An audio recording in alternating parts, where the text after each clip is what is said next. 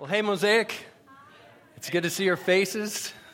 It's, I love it when you talk back to me. It makes me feel less alone. Uh, I'm excited about this morning. And if you're a guest, uh, my name's Aaron, and I'm one of the pastors. And really excited you're here. This is week two uh, of a new series that we're doing. And, you know, normally as we kind of transition to teaching time, uh, we kind of give you a question to kind of prime the pump, you know, kind of get you thinking in the direction of where we're going uh, this morning. And, I, and so I, I, want, I still want to do that, but I want to set up a little bit and do a little bit of an experiment. And so here's what, what I'm going to ask you to, to do and, and play along with is uh, for the, every, I want to split the room kind of right down the half right here. And everybody who's over on my left, I want you to find somebody and greet them, right? But I want you to greet them with a complaint. All right? The, the biblical word for that is grumble, grumbling.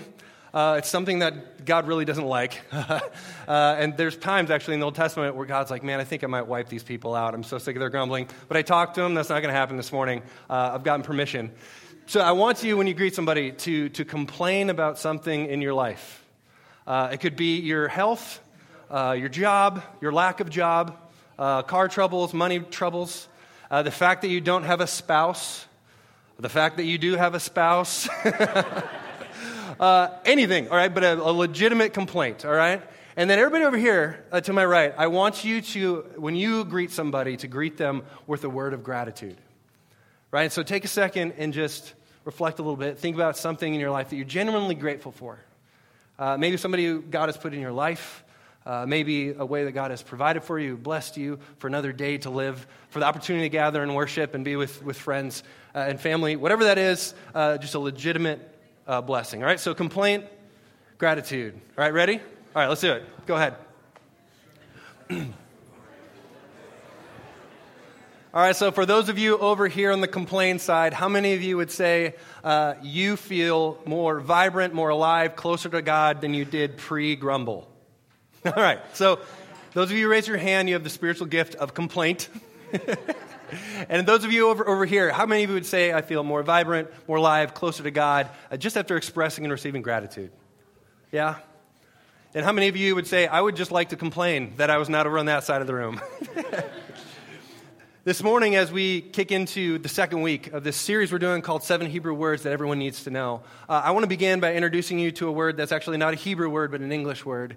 And a word that I would suggest to you that is arguably one of the ugliest words in the English language. I need to go ahead and throw that up there. Um, that's the word ungrateful. Like, doesn't that just feel like a dirty word? Maybe it makes you feel dirty or angry, maybe. Uh, maybe faces come to mind of people that you know who just seem to be really ungrateful all the time. Maybe some of that ungratefulness was directed at you, perhaps. Um, I want to sit on this for a second because there's something a little that's pretty interesting about just the idea of gratitude and, and being ungrateful.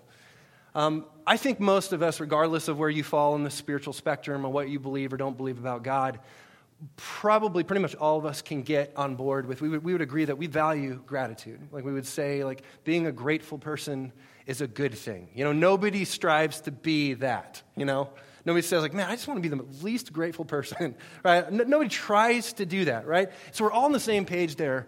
But the interesting thing about, about being ungrateful is that, uh, in my experience, we all value being grateful, but nobody thinks they're that. Nobody.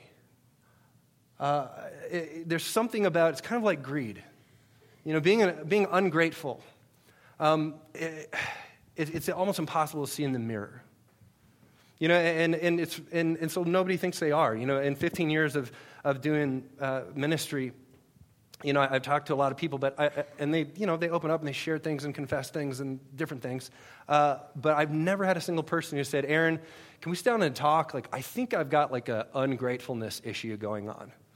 You know, I've, I've heard, I have, have heard husbands complain about their wife. You know, she doesn't understand how hard I work. She's not grateful for that. Uh, and I've heard wives say he's not, he does not understand, he's not grateful for all of the things I have to do to make this home work. Forgive the gender stereotypes, but I have heard that. You know, but, but I've never had somebody who says, you know, I just think the world owes me so much that it's blocking my ability to be grateful. Uh, I think I'm not a grateful person.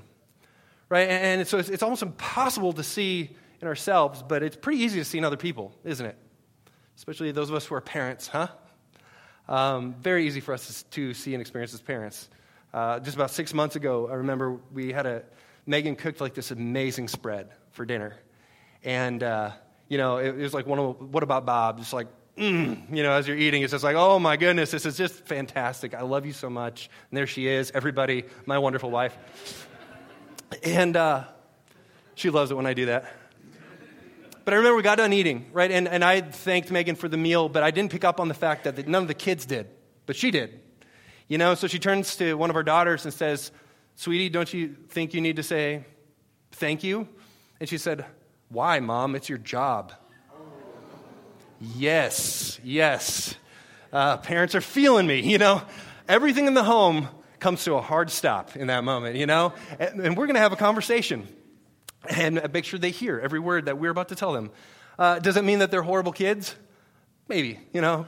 Pro- I don't think so, you know.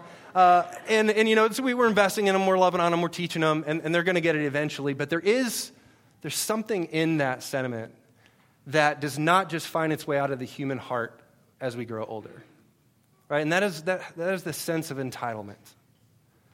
Right? Entitlement is the belief that uh, I am owed, the world owes me, the universe owes me, people owe me. Right? I deserve this. Right? And when I'm not getting the things that I feel that I deserve, that I'm due, uh, you know, people are at fault, God's at fault, the world's at fault, something's wrong. We're ang- we get angry, bitter, uh, disillusioned, uh, upset. But man, we have this incredible ability to find ourselves into this place. It's, it's amazing to me how quickly we can feel entitled. I, I really wanted to show a clip this morning from Louis C.K.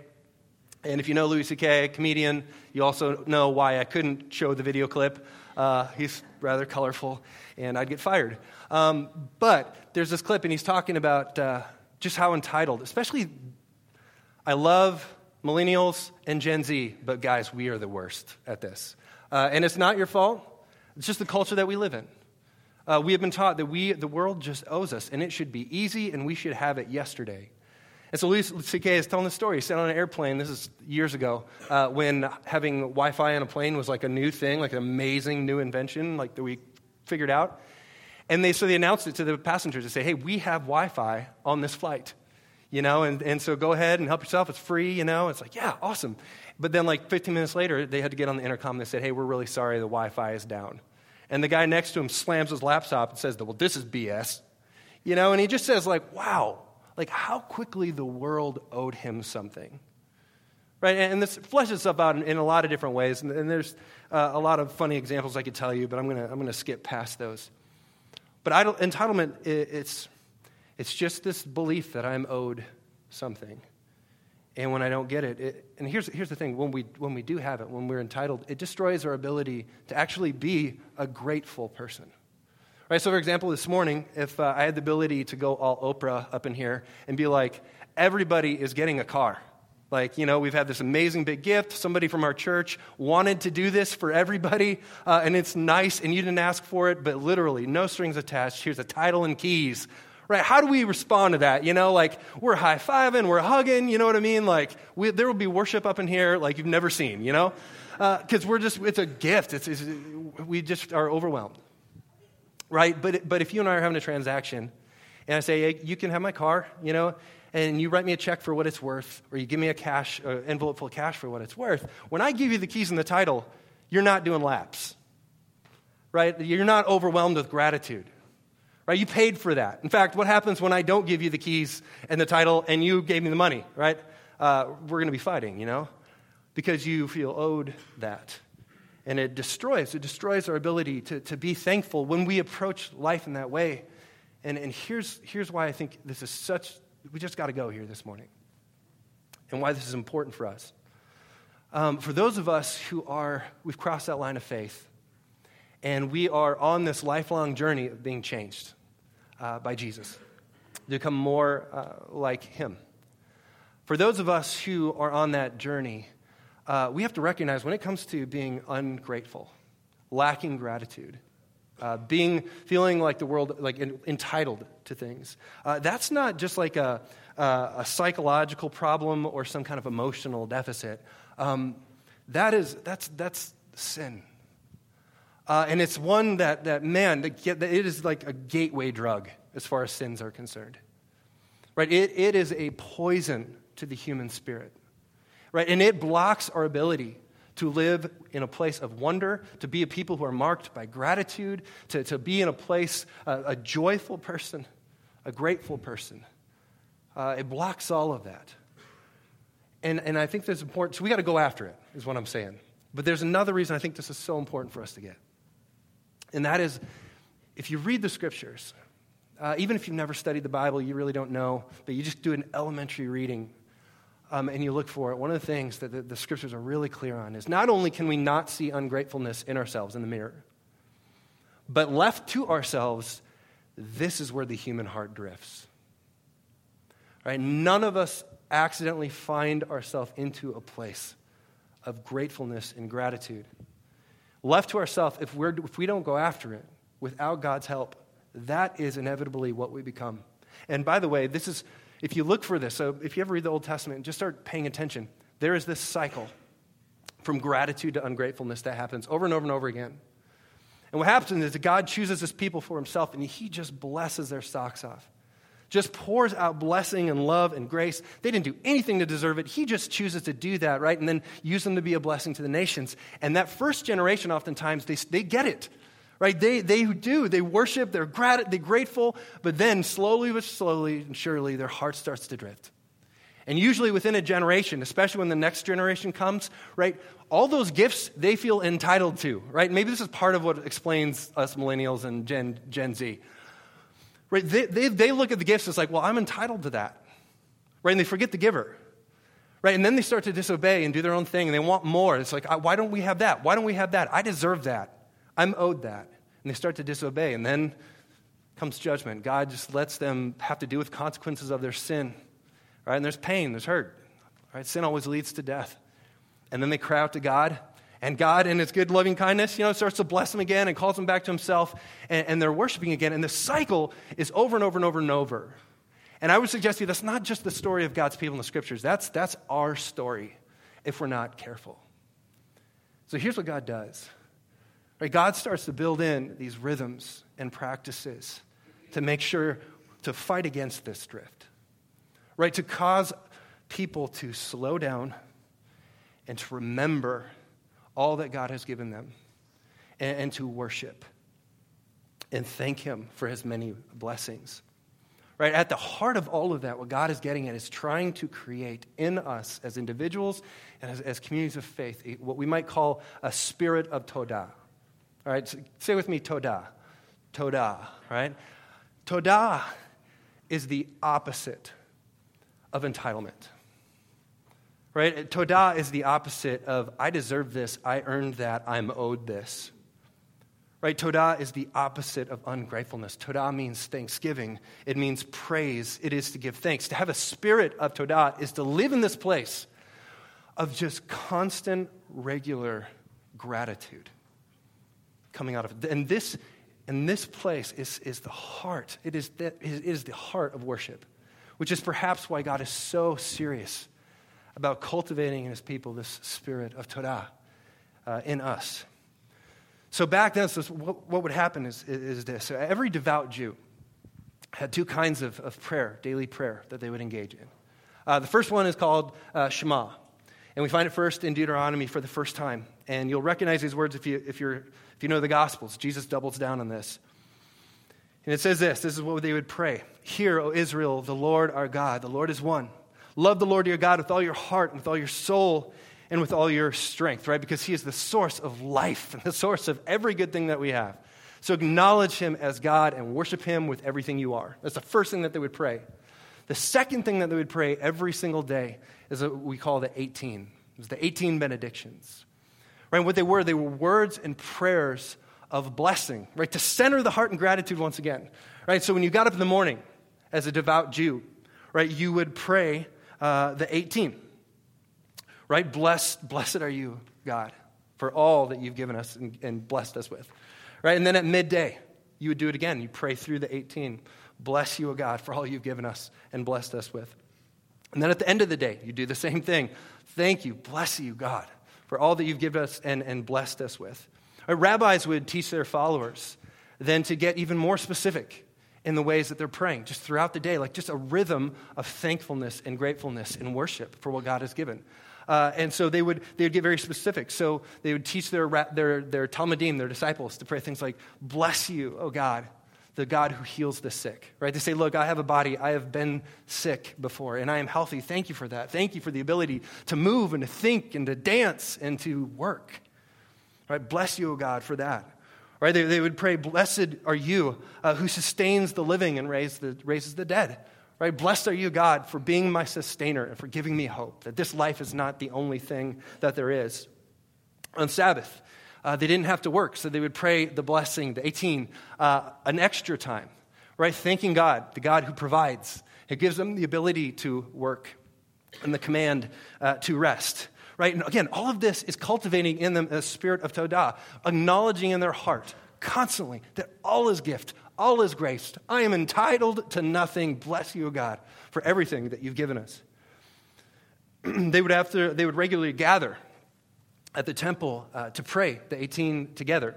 Uh, and so, if you read through uh, the Gospels and you read through Acts, especially, uh, you start to read between the lines and you see this actually in the text. So, for example, Acts 3. Uh, one day, Peter and John were going to the temple at the time of prayer at 3 in the afternoon. Right, this is the time that they gather at the temple to again pray through the 18. Right, the temple was this representation of God being present in their midst and working in the world. And they would say, Thank you, God, for being in our midst and working in the world and letting us be a part of it. Every, every, every, rabbi would teach them, uh, their, their disciples, how to pray the 18 in their own kind of particular way. And so some of them would really expound on this. Uh, and some rabbis would actually, they'd summarize it down, the heart and spirit of the, of, of the 18. So when the disciples say, Jesus, rabbi, teacher, teach us how to pray, right, that's exactly what they're asking for.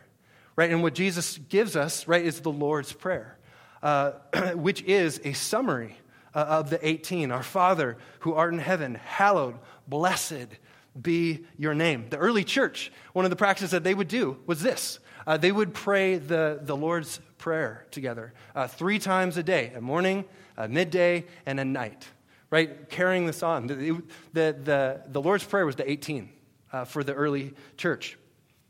Every meal was an occasion to express gratitude to the God who gives. In fact, rabbis were very big on this. It was like, you do not eat, and the early church was too. We do not eat until we thank the God who has helped put this food on the table. Uh, some rabbis would teach, you know what, you need to eat, pray and bless God before you eat, and after you eat, before the food is digested, you need to bless Him for that food that's in your belly. Every different item on the table had, had its own blessing. Right? And so you, when that bread was on the table, you blessed God. Thank you, God, for the bread.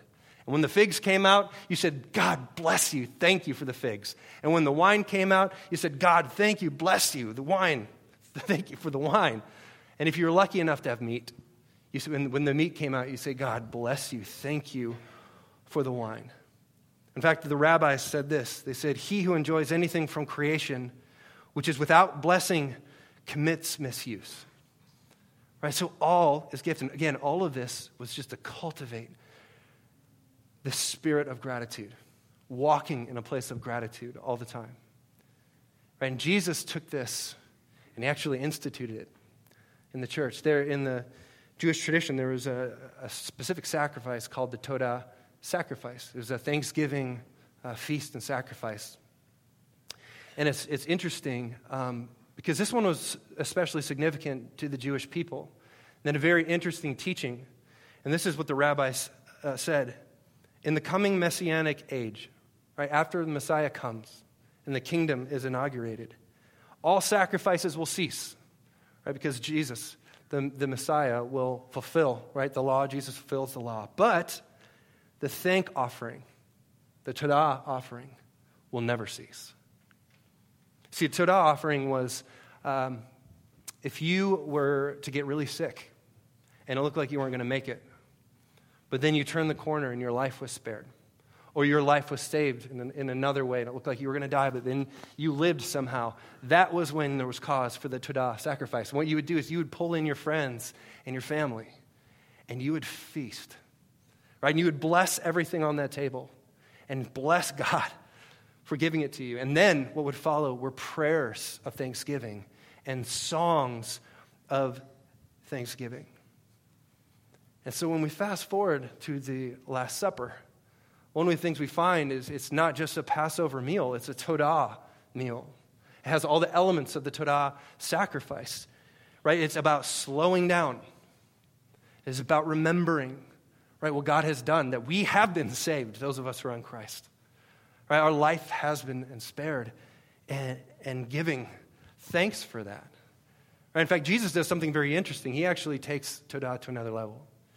Because he doesn't just thank God for what God has done in the past, he does. But not just the past and not just the present, but he thanks God for what he's going to do in the future. He, it is, this is a 360 degree gratitude, a, a, a lifestyle generosity uh, of gratitude and thankfulness. He says, Thank God for everything, past, present, future. And then he says this, and whenever you eat or drink, do this in remembrance of me. Whenever you eat or drink. Right? When you're together, do this. Thank God. Don't forget.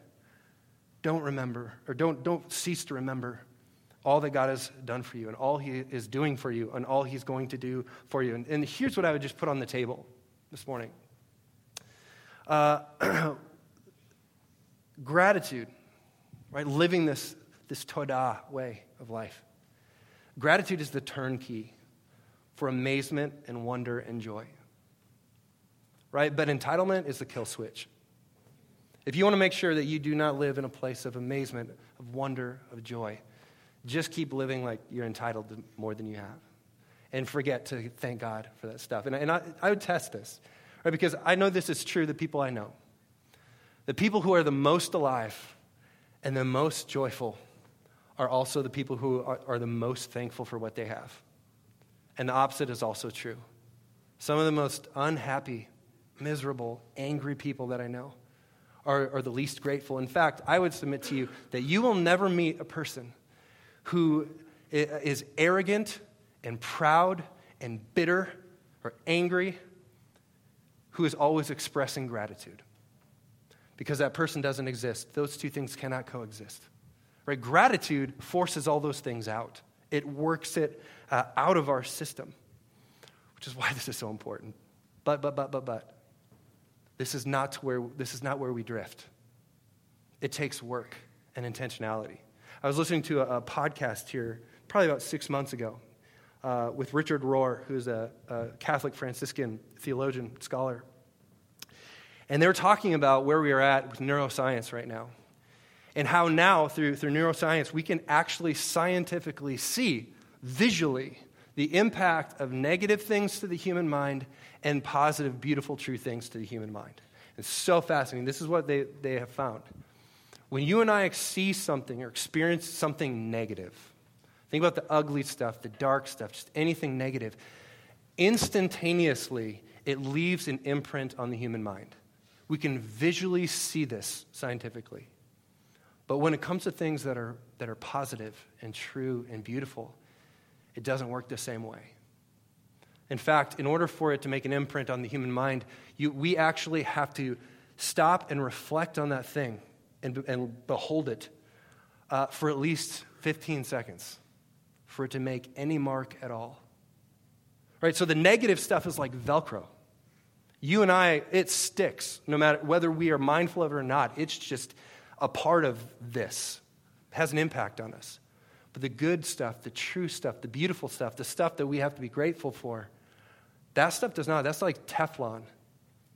And so it takes work. And so I just want you to think about this. If you live your life like most Americans and you're just busy, you're not necessarily involved in doing horrible stuff, bad stuff, unjust stuff, you're just busy, marching through life, doing your work, and you never slow down. At the end of the week, what does your brain look like? Right? If you didn't stop down and slow down and be grateful and recognize it and dwell on that thing and thank God slowly, mindfully.